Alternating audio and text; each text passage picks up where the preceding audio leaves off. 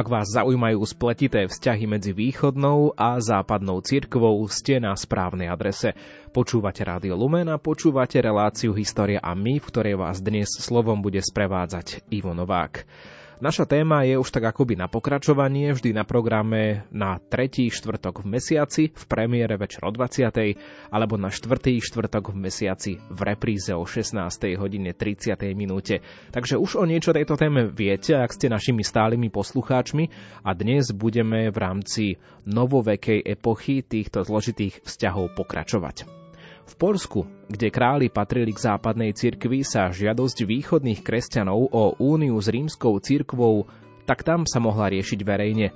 Skutočnosť, že v Ríme a v Kieve pod pojmom únia chápali niečo odlišné, viedla v Poľsku už v 17. storočí k ostrému konfesionálnemu stretu medzi východnými kresťanmi, ktorí boli spriaznení s Rímom, a ich východokresťanskými odporcami, ktorých vzťah s Rímom odmietali.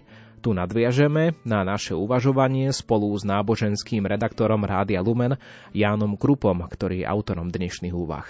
Zatiaľ, čo v Poľsku sa mohlo o zjednotení cirkvi hovoriť verejne, na osmanskom území v 16. a 17.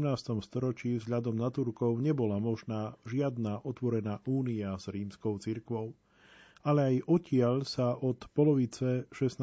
storočia začali kliesniť a rozširovať mnohé väzby s Rímom. Tie museli zostať utajené a tak pre ne nemohli vypuknúť boje. Tam v Osmanskej ríši teda sa jednotliví hierarchovia, teológovia alebo významní ľudia potichu vyhlásili za osobne zjednotených s rímskym biskupom ako, tak povediac, také prvotiny, ktoré chceli anticipovať budúcu jednotu cirkvi. Ide o tzv. Personálne únie. Boli medzi nimi najvyšší predstavitelia gréckych cirkví, dokonca aj držitelia Konštantínopolského patriarchálneho stolca. Tým, že sa osobne vyhlásili za zjednotených s rímskym biskupom, sa nesmenilo nič na ich príslušnosti k ich dovtedajšej cirkvi a na ich vedúcom postavení v tejto cirkvi, ktorá nemala spoločenstvo s rímskou stolicou. Iní vysokí predstavitelia, hoci síce sami neurobili žiadne vyhlásenie o únii, povýšili do vplyvných cirkevných úradov klerikov, o ktorých dobre vedeli, že sa vyhlásili za zjednotených s Rímom. Tieto prípady okrem iného ukazujú, že biskupy Kievskej synody to mysleli celkom vážne, keď na prelome 16. a 17. storočia pri príležitosti príprav Breskej únie hovorili o naklonenosti mnohých Grékov vstúpiť do cirkevného spoločenstva s latiníkmi, čo však muselo zostať v tajnosti vzhľadom na Turkov. Medzi nemálo gréckymi cirkevnými predstaviteľmi sa teologické vyhlásenia Florenského cirkevného zhromaždenia z 15. storočia stretávali s plným súhlasom aj 200 rokov po ich prijatí. K rovnako ostrej konfesionálnej konfrontácii, ktorá vypukla v Poľsku a Sedmohradsku zakrátko po únii, došlo v Osmanskej ríši až v priebehu 18. storočia. Z nich je zrejmé, že Rím v tom čase v žiadnom prípade nebol presvedčený, že únie vždy musia zo sebou prinášať začlenenie do rímskej cirkvi a že na žiadosti o sviatostné spoločenstvo môže existovať len taká odpoveď, akú dal Kievskej synode. Je možné, že to, čo sa dialo v Osmanskej ríši v 17. storočí, bolo prijaté len pod tlakom nešťastných skutočností, konkrétne vzhľadom na súhlas Turkov s otvoreným paktom medzi Grékmi a Latiníkmi. Rím by pravdepodobne uprednostnil jasnú podriadenosť všetkých uniátov rímskemu pastierskému vedeniu. Slobodno predpokladať, že predmetné uzavretia únií boli považované za kompromisy z dôvodu určitých reálnych nutností, ktorým by sa bolo lepšie vyhnúť. Boli však časté a nemožno ich odbiť ako príležitostné výnimky, ktoré si nezaslúžia osobitnú pozornosť. Že sa stali početnými, to sa mohlo stať len preto, lebo v tom čase sa aj v Ríme ešte považovalo za cirkevne priateľné, aby kresťania východu a západu boli vo vzájomnom spoločenstve bez toho, aby všetci podliehali riadnej pastoračnej starostlivosti rímskeho biskupa. A mnohí vysoko postavení predstavitelia gréckych cirkví v tom čase schvaľovali snahu o spoločenstvo medzi oddelenými cirkvami prostredníctvom prvotín, teda personálnych únií. Zrejme sa neobávali, na rozdiel od svojich dnešných nástupcov, že by to znamenalo rozkol ich cirkvi. Ak by niektorí klerici a veriaci urobili to, čo bolo pre nich možné, pred celkovým zjednotením všetkých gréckych cirkví s latiníkmi. V našej téme budeme o chvíľu pokračovať.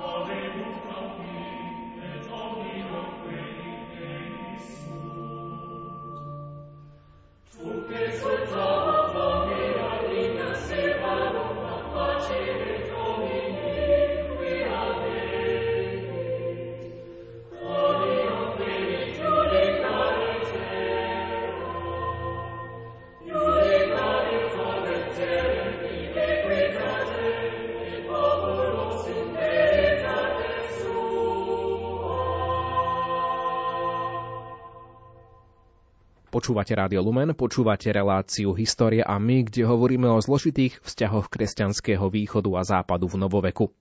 Od svojho založenia v roku 1622 rímska kongregácia pre šírenie viery vysielala kňazov a členov reholných rádov na viaceré miesta v Osmanskej ríši. Duchovná horlivosť týchto misionárov, ich vzdelania a prestíž ich domovských krajín spôsobili, že boli vítaní v miestnych cirkvách. Podrobnosti dodáva opäť náboženský redaktor Ján Krupa. Spočiatku reholníci vyvíjali vo východných cirkvách podobnú činnosť v oblasti vyučovania viery, vysluhovania sviatosti, vzdelávania charity, ako ich spolubratia v západných diecézach popri západnom farskom klére. Zostávali vo výslovnej jurisdikčnej závislosti od rímskej kongregácie, ktorá ich vysielala, a od svojich reholných generálov. Napriek tomu ich činnosť bola reálna, hoci kanonicky nejasne vysvetlená, a zapájala sa do života miestnych cirkví na východe. Z mnohých relevantných svedectiev, ktoré máme k dispozícii, možno uviesť dva príklady. Jeden francúzsky jezuita rozpráva o gréckom biskupovi, ktorý prišiel na ostrov Santorína v októbri 1650 ako vizitátor v mene ekumenického patriarchu. Vizitátor si vypočul kázanie jedného jezuitu a bol taký spokojný s prácou jezuitských pátrov, že im vystavil dokument, v ktorom žiadal všetkých kňazov a duchovných pod jurisdikciou svojho patriarchu, aby prijímali jezuitov vo svojich kostoloch ako seba samých a dovolili im bez námietok kázať Božie slovo, kdekoľvek si to budú želať. To zahrňalo aj povolenie spovedať, pretože podľa vtedajších jezuitských zvykov bolo spovedanie súčasťou kázania. Panteleimon Paisios Ligarides, narodený na ostrove Chios v roku 1609, bol študentom a potom učiteľom na gréckom kolégiu v Ríme. V roku 1639 tam bol vysvetený za kňaza a v roku 1641 ho kongregácia pre šírenie viery poslala na východ. Bez toho, aby sa Ligarides musel zdať svojich väzieb na Rím alebo svojho platu z Ríma, získal dôverné postavenie u ekumenického patriarchu Parténia I a zároveň povolenie kázať, slúžiť a spovedať v jeho katedrále. Neskôr sa Ligarides stal dvorným kazateľom pravoslavného valašského kniežaťa. Založil a viedol prvú modernú školu v kniežatstve. Naďalej však dostával plat z Ríma. Na kniežacom dvore sa Ligarides zoznámil s jeruzalemským patriarchom Paisiom. V roku 1651 s ním odcestoval do Jeruzalema a v nasledujúcom roku ho vysvetil tento jeruzalemský patriarcha ho vysvetil za biskupa, pričom dobre vedel o Ligaridesových väzbách na Rím.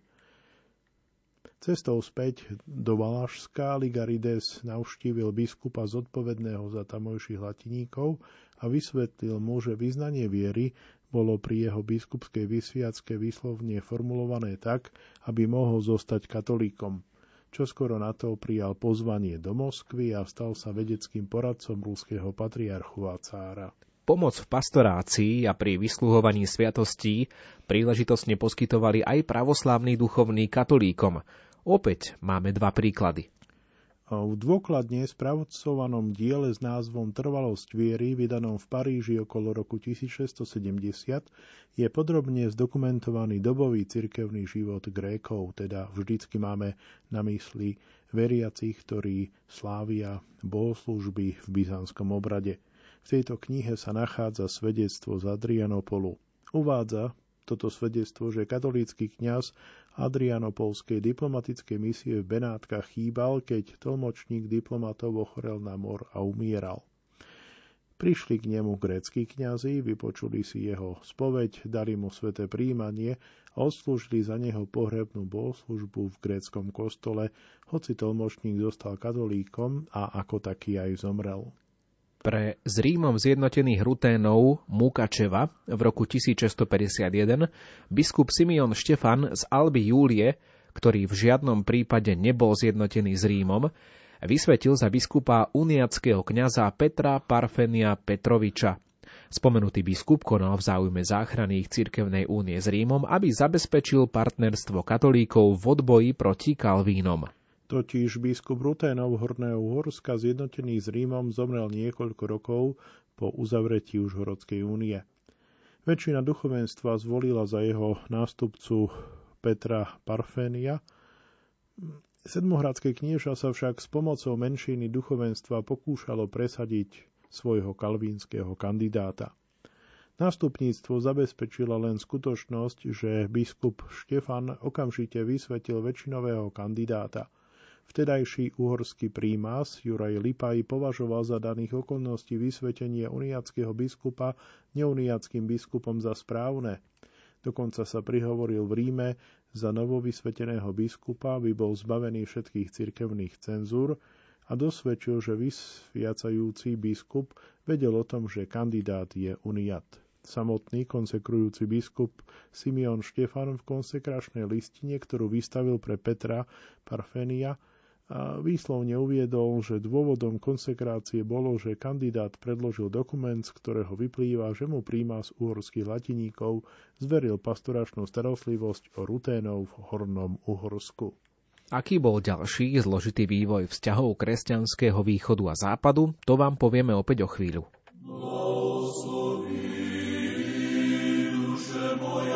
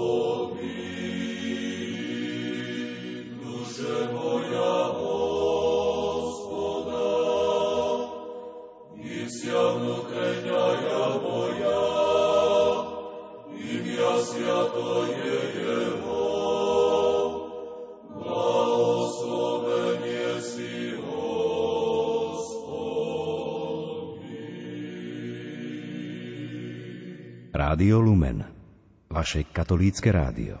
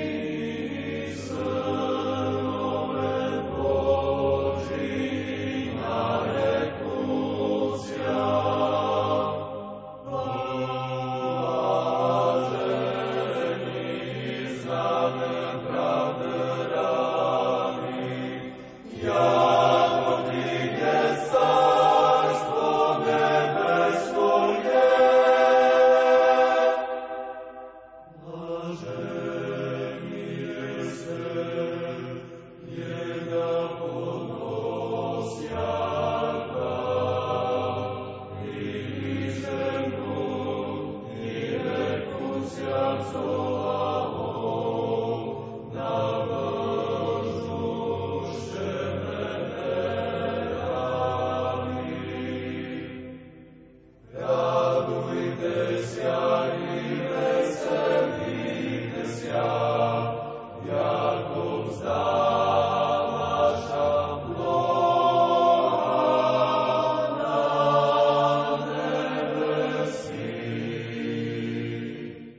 Čím viac času uplynulo od Tridentského koncilu, tým viac bolo medzi latiníkmi rozšírené presvedčenie, že Kristova cirkev môže existovať len tam, kde veriacich vedie Petrov nástupca ako viditeľný zástupca Pána. Aj o tejto udalosti, aj o tejto veci budeme hovoriť v pokračovaní našej relácie História a my o zložitých vzťahoch kresťanského východu a západu. A tak teda od úsvitu 18. storočia sa v katolíckej teológii ustálil názor, že všetky sviatosti vyslúžené mimo pastoračnej jurisdikcie pápeža sú nelegitímne, aj keď podľa tridentskej náuky o sviatostiach sa musia nazývať platnými z dôvodu nevysvetliteľne veľkého Božieho milosrdenstva. Slovo má opäť Ján Krupa. Katolíci s čoraz väčšou jasnosťou zastávaný názor, že cirkev nemôže byť tam, kde nie je výslovná poslušnosť najvyššiemu pastierovi. Čoraz častejšie tvrdili, že za kanonickými hranicami rímskeho cirkevného spoločenstva vedeného pápežom sa nachádzajú iba spoločenstva, ktoré sa dostali na cesty a ktoré, prísne vzaté, vôbec nesmú mať účasť na sviatostiach cirkvi. Jedným z dôsledkov tejto novej orientácie ekleziológie bolo, že na prelome 18. a 19.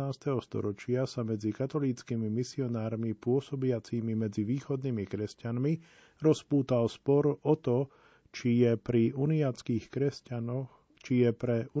kresťanov prípustné pokračovať v komunikáciu in sacris so schizmatikmi.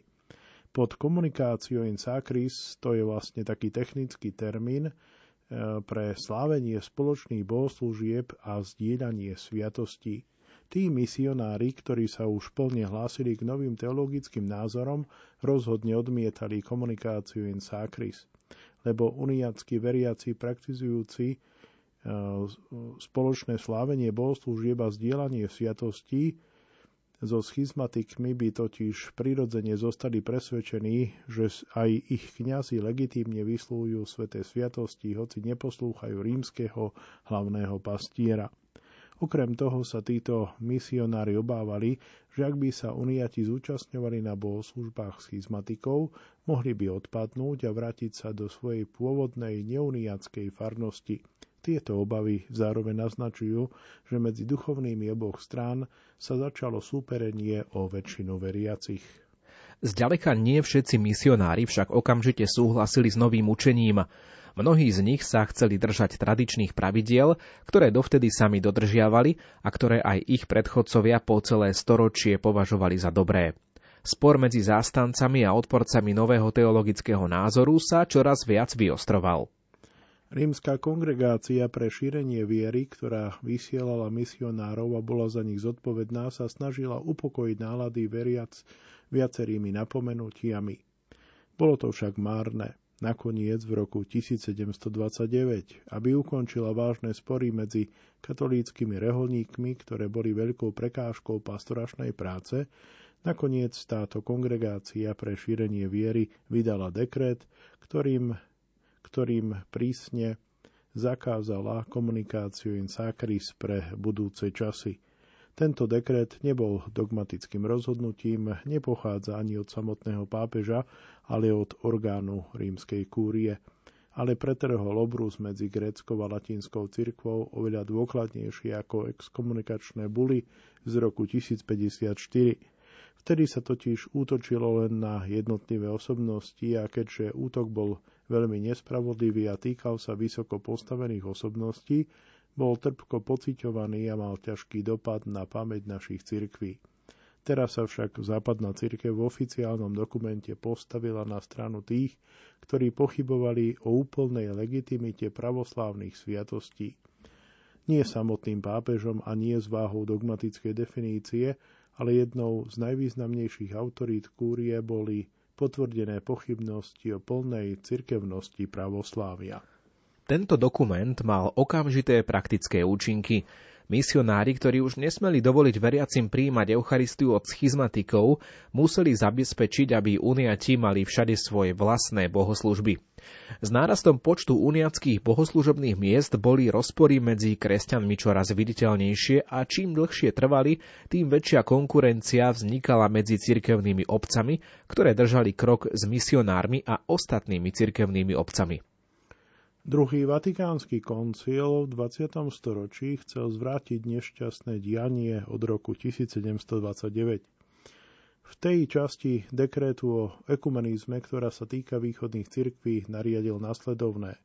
Keďže tieto cirkvi napriek svojmu oddeleniu vlastní a pravé sviatosti a predovšetkým moci apoštolskej postupnosti, kňazstvu a Eucharistiu, ktorými sú s nami dodnes spojené veľmi úzkým vzťahom, určité spoločenstvo kultu, teda komunikáciu in sacris, je za daných okolností so súhlasom cirkevnej autority nielen možné, ale aj vhodné. Pravoslavná cirkev však zatiaľ neprejavila ochotu vzdialiť sa od ostrého vymedzenia, ktoré priniesla rímska kúria v roku 1729. Dáme si opäť krátku prestávku, po ktorej budeme pokračovať.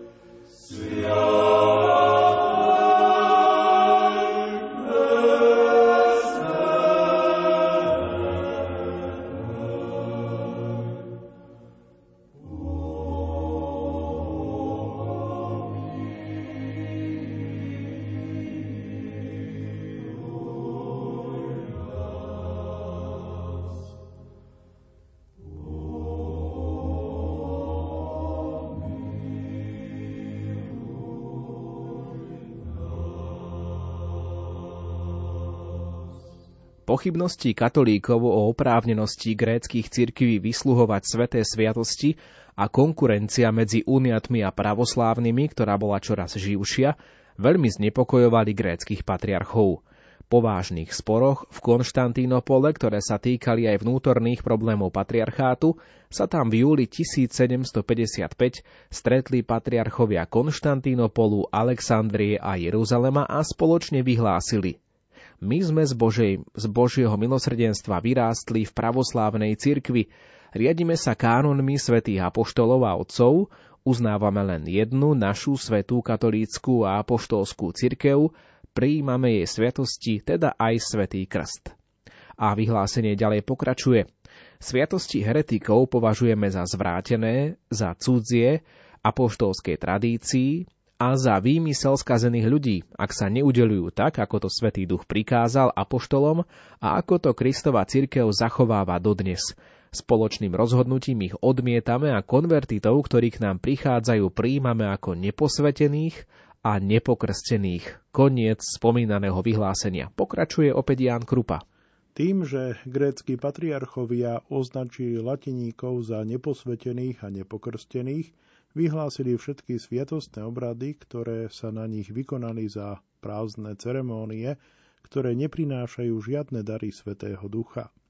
Miestne obce, v ktorých sa nevykonávajú skutočné sviatosti na posvetenie veriacich, ale len prázdne obrady, samozrejme nie sú cirkvou. Týmto rozhodnutím sa grécke cirkvy jasne oddelili od západného kresťanstva. Nikdy predtým v dejinách cirkvi nedošlo k porovnateľnému odsúdeniu medzi gréckou a latinskou cirkvou. Antiochísky patriarchát, ktorého patriarcha sa na tomto rozhodnutí nepodiedal, ho čoskoro prijal za svoje. Tým bol zavedený v celom gréckom svete. Na druhej strane ruská cirkev odmietla pripojiť sa k úplnému odsúdeniu západnej cirkvi. Svoj nesúhlas dala najavo tým, že v roku 1757 vydala nariadenie, že konvertiti z katolíckej cirkvi, ktorí už prijali sviatosť birmovania, majú byť v budúcnosti prijatí do ruskej cirkvi bez nového birmovania. Tvrdá konfrontácia medzi Grékmi a latiníkmi tak viedla aj k vnútornému teologickému konfliktu medzi Grékmi a Rusmi. Od nepamäti boli apologetické spisy z pera hierarchov a teológov na oboch stranách písané v pomerne ostrom polemickom tóne. Dokonca aj v 18. storočí sa sotva mohli stať viac neláskavými. Napriek tomu v tomto 18. storočí došlo k zásadnej zmene vo vzájomnom hodnotení latiníkov a Grékov. Z konkrétneho cirkevného života totiž vyplýva, že latinská a grécka cirkev sa napriek vzájomným výčitkám a obvineniam v teologickej literatúre až do 17. storočia navzájom rešpektovali ako strážcovia zjavenej pravdy a ako vysluhovatelia sviatostí. Z ich vzájomného správania je zrejmé, že až do tohto obdobia sa napriek napätiam a dlhotrvajúcim rozkolom stále považovali za Kristovú cirkev povolanú k spáse ľudstva. Od 18. storočia sa však situácia zmenila. Ako vidno najmä z troch skutočností z cirkevného života, od 18. storočia prikladali obe strany teologickým obvineniam z ekleziologického hľadiska takú váhu, aká im dovtedy nebola pripisovaná. Keď sa spoločenstvo prerušilo pre nejaký antagonizmus, jedna skupina zvyčajne tvrdo kritizovala učenie alebo bohoslužobné zvyky druhej skupiny. Vtedy boli toho názoru, že pravda evanjelia u ostatných dostatočne nežiari pre kritizované nedostatky. Ale len vo veľmi zriedkavých prípadoch považovali kritizované nedostatky za skutočnú zradu pravdy, ktorá by ostatných odvádzala od Pána a jeho pravdy. Jedným z takýchto prípadov bolo napríklad ikonoborectvo. Ak ide o chybu takého rozsahu, cirkev, ktorá sa jej dopustila, sa od nej musí odvrátiť, aby sa mohlo obnoviť cirkevné spoločenstvo. To sa skutočne stalo v prípade ikonoklazmu. V drvivej väčšine prípadov však cirkvi pri obnovení cirkevného spoločenstva dovolili, aby vytýkané nedostatky pretrvávali. Nesmeli by tak robiť v prípade akéhokoľvek nedostatku, ktorý považovali za zradu evanjelia. Z toho vyplýva, že predmetné nedostatky nepovažovali za odvrátenie sa od pravdy, ale za jej čiastočné poznanie. Čiastočné v zmysle Pavlových slov o nedokonalosti každého poznania na zemi. Nachádza sa tento názor v prvom liste Korinťanom 13. kapitole. Čiastočné poznanie sa malo zlepšiť, ale stále predstavovalo pridržiavanie sa pravdy. Rešpektovali sa sviatosti, ktoré slávili tí druhí. Napríklad, keď vojenskí úspešní križiaci usúdili, že by mali vymenovať biskupov pre Grékov z vlastných radov, latinskí biskupy spolu so zvyšnými gréckymi biskupmi vytvorili spoločnú synodu pod vedením jedného patriarchu. Veriacich gréckej cirkvi považovali za pokrstených a ich kňazov za vysvetených. Bez váhania s nimi vysluhovali sväté sviatosti.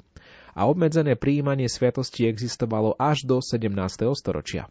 Po staročiach sporov sa nakoniec v 15. storočí uskutočnil vzájomný koncil. Stále sa považovali za oprávnených adresovať slovo pravdy ľuďom spoločne ako jediná Kristova cirkev.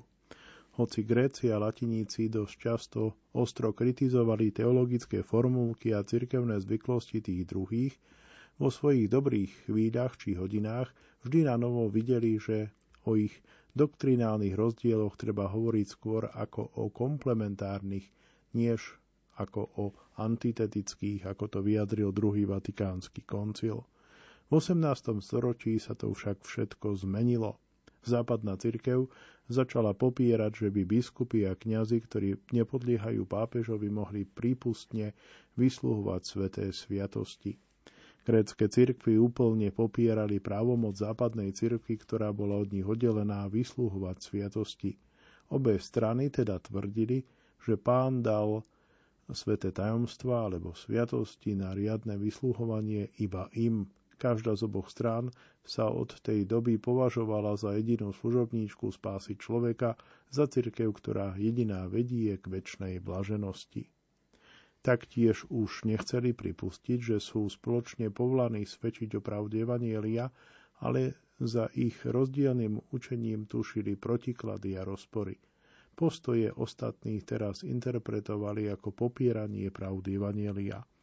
Grécka a latinská cirkev sa od tej doby chápali ako oddelené vo viere. K téme sa ešte raz vrátime po hudobnej prestávke. Mírom Hospodu pomolím sa. Hospodi pomiluj. Osvešni mír i spasení duš našich. Hospodu pomolím sa.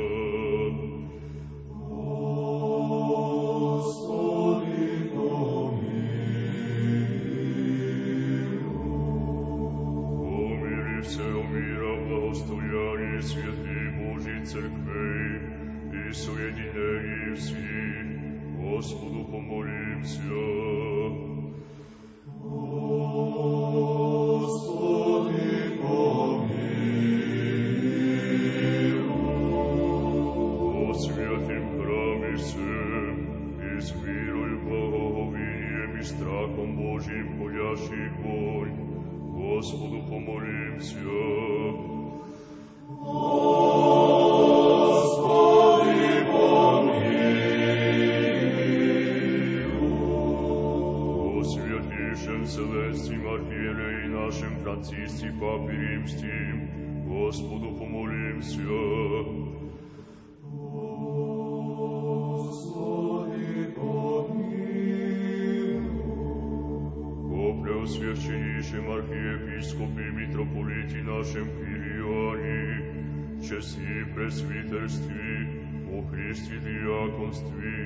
О всем пищи и людях, Господу помолимся. Господи, помилуй. О предрежащих властях наших и о всем воинстве, Господу помолимся.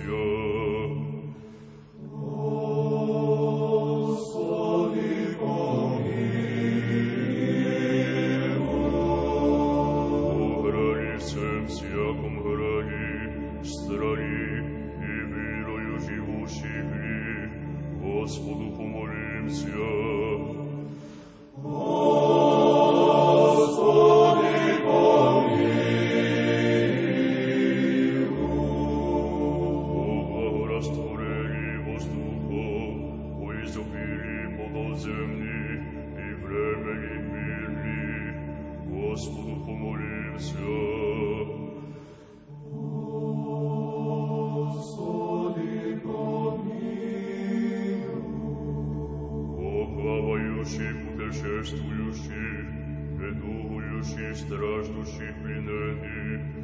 о спасении, Господу помолимся.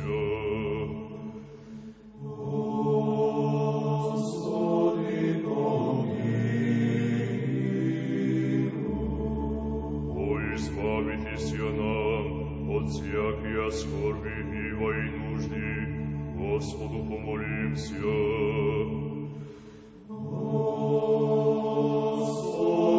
помилуй. Заступи, спаси, помилуй, сохрани нас, Боже, Твоею благодатью.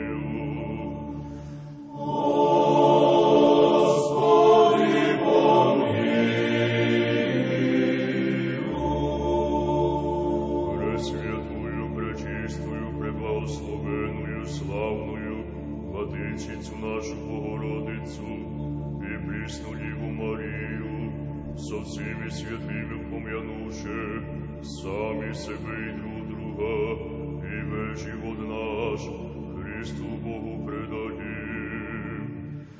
Тебе, Господи. Яко подобает ви всякая слава, честь и поклонение Отцу и Сыну и Святому Духу, ныне и присно и во веки веков. Аминь.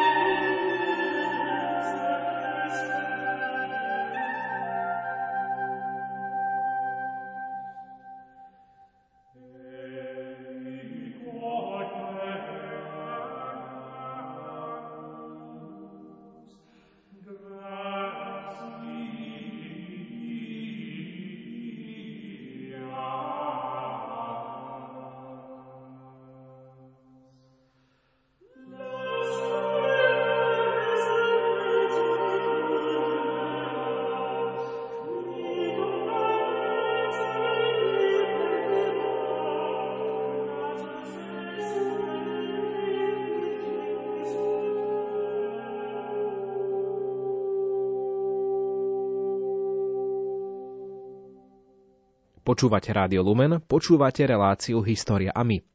Cirkev, ktorú Gréci a latiníkovia vyznávajú v spoločnom nicejsko-konštantínopolskom vyznaní viery ako jednu, svätú, katolícku a apoštolskú, nemožno rozdeliť. Kristova cirkev je totiž len jedna, zahŕňa všetky miestne cirkvy, ktoré existujú v celom svete. Každá miestna cirkev musí byť zahrnutá do komplexnej jednoty jedinej Kristovej cirkvi, aby sa mohla nazývať Kristovou cirkvou.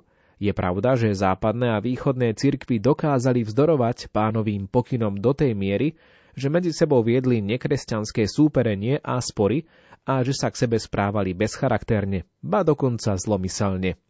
Nemohli sa však od seba úplne dištancovať, pokiaľ si navzájom priznávali, že sú cirkvou. Niet totiž pochýb, že všetko, čo sa medzi nimi odohralo, sa stalo v rámci jednej cirkvi, keď obe strany boli cirkvou, vysvetľuje náboženský redaktor Ján Krupa. Až keď sa tieto komunity prestali navzájom uznávať ako cirkvi, dokázali sa od seba úplne dištancovať. Odvtedy grécke a latinské spoločenstvá len seba nazývali cirkvou. V druhom spoločenstve videli iba im cudziu konfesiu, ktorá síce zachovávala niektoré prvky kresťanstva, ale stratila to rozhodujúce. Pre latiníkov sa začalo obdobie, keď pochybovali o šanciach nekatolíkov na spásu. Preto cítili veľkú povinnosť vo svedomí naliehavo ich vyzývať na obrátenie, na konverziu do katolíckej cirkvi a dôsledne medzi nimi budovali alebo prevádzali svoje misijné dielo. Verdikt väčšiny východných cirkví o duchovnom postavení katolíckej cirkvi bol zdrvujúci.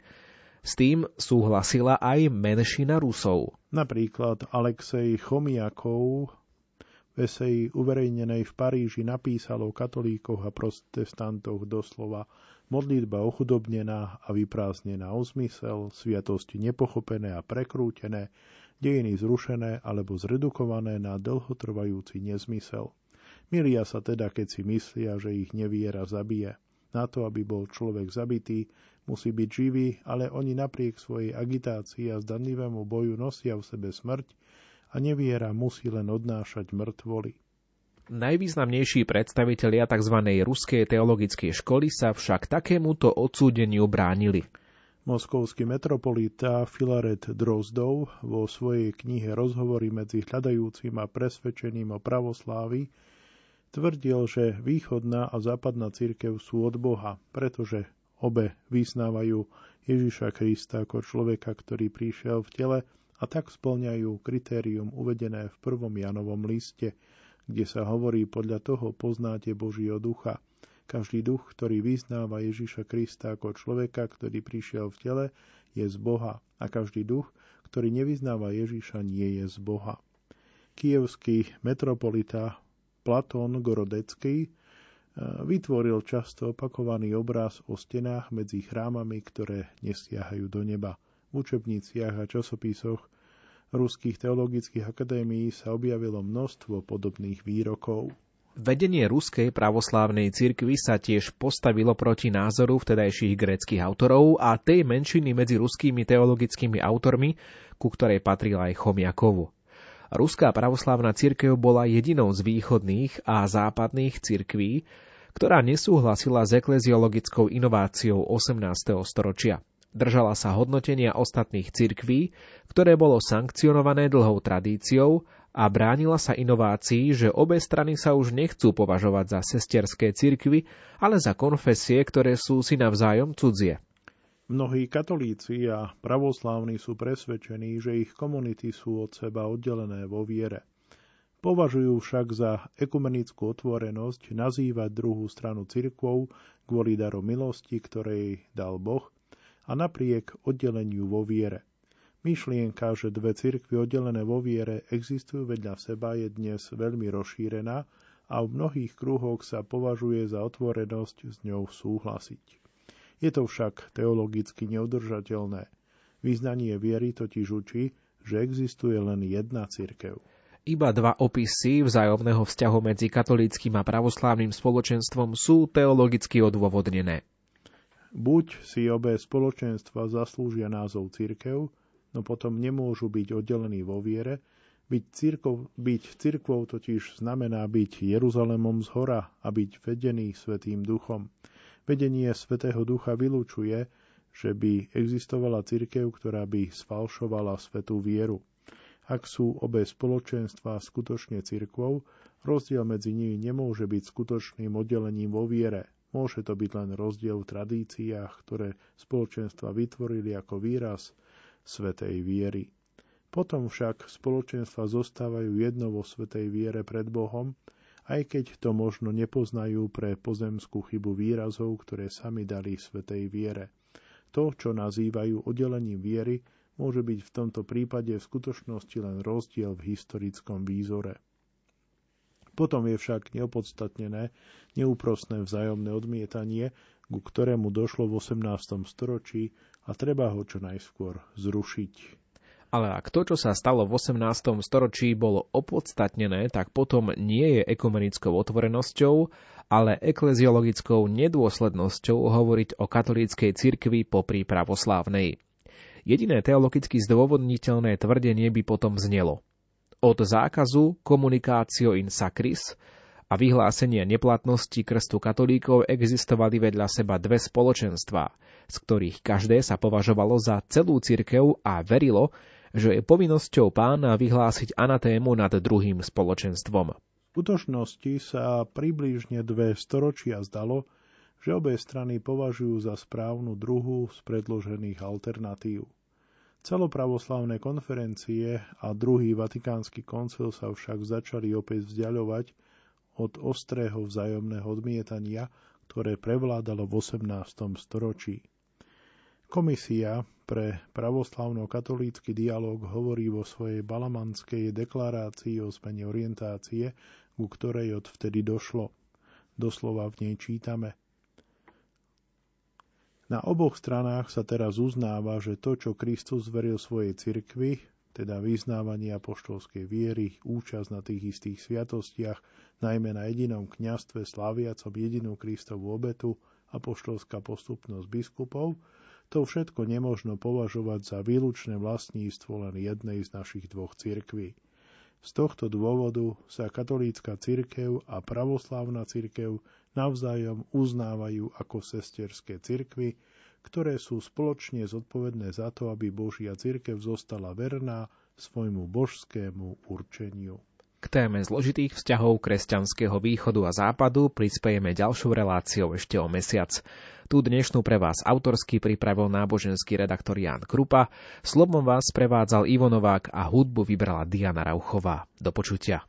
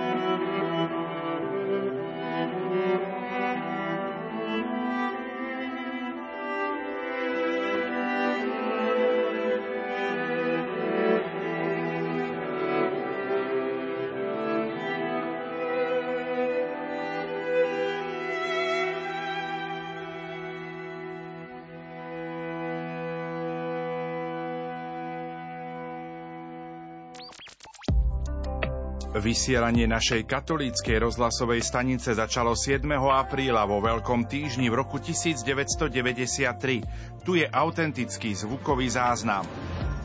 Drahí priatelia, na tejto frekvencii, ktorú ste práve zachytili, bolo až doteraz ticho. Do tohoto ticha bude odteraz do budúcna zaznievať slovo. Slovo a každá zvukovo postihnutelná forma ľudskej reči, ktorými sa vám chceme prihovárať. Redaktori, technici, spolupracovníci a priazníci vás srdečne pozývajú naladiť si nielen vaše prijímače na našu frekvenciu 102,9 MHz, ale predovšetkým naladiť sa na príjem slov a myšlienok, ktoré vám chceme komunikovať. Rádio kresťanskej inšpirácie je tu pre vás. Už 30 rokov prinášame aj vďaka vám svetlo v rozhlasovom éteri. Ďakujeme. Rádio Lumen. V dnešnej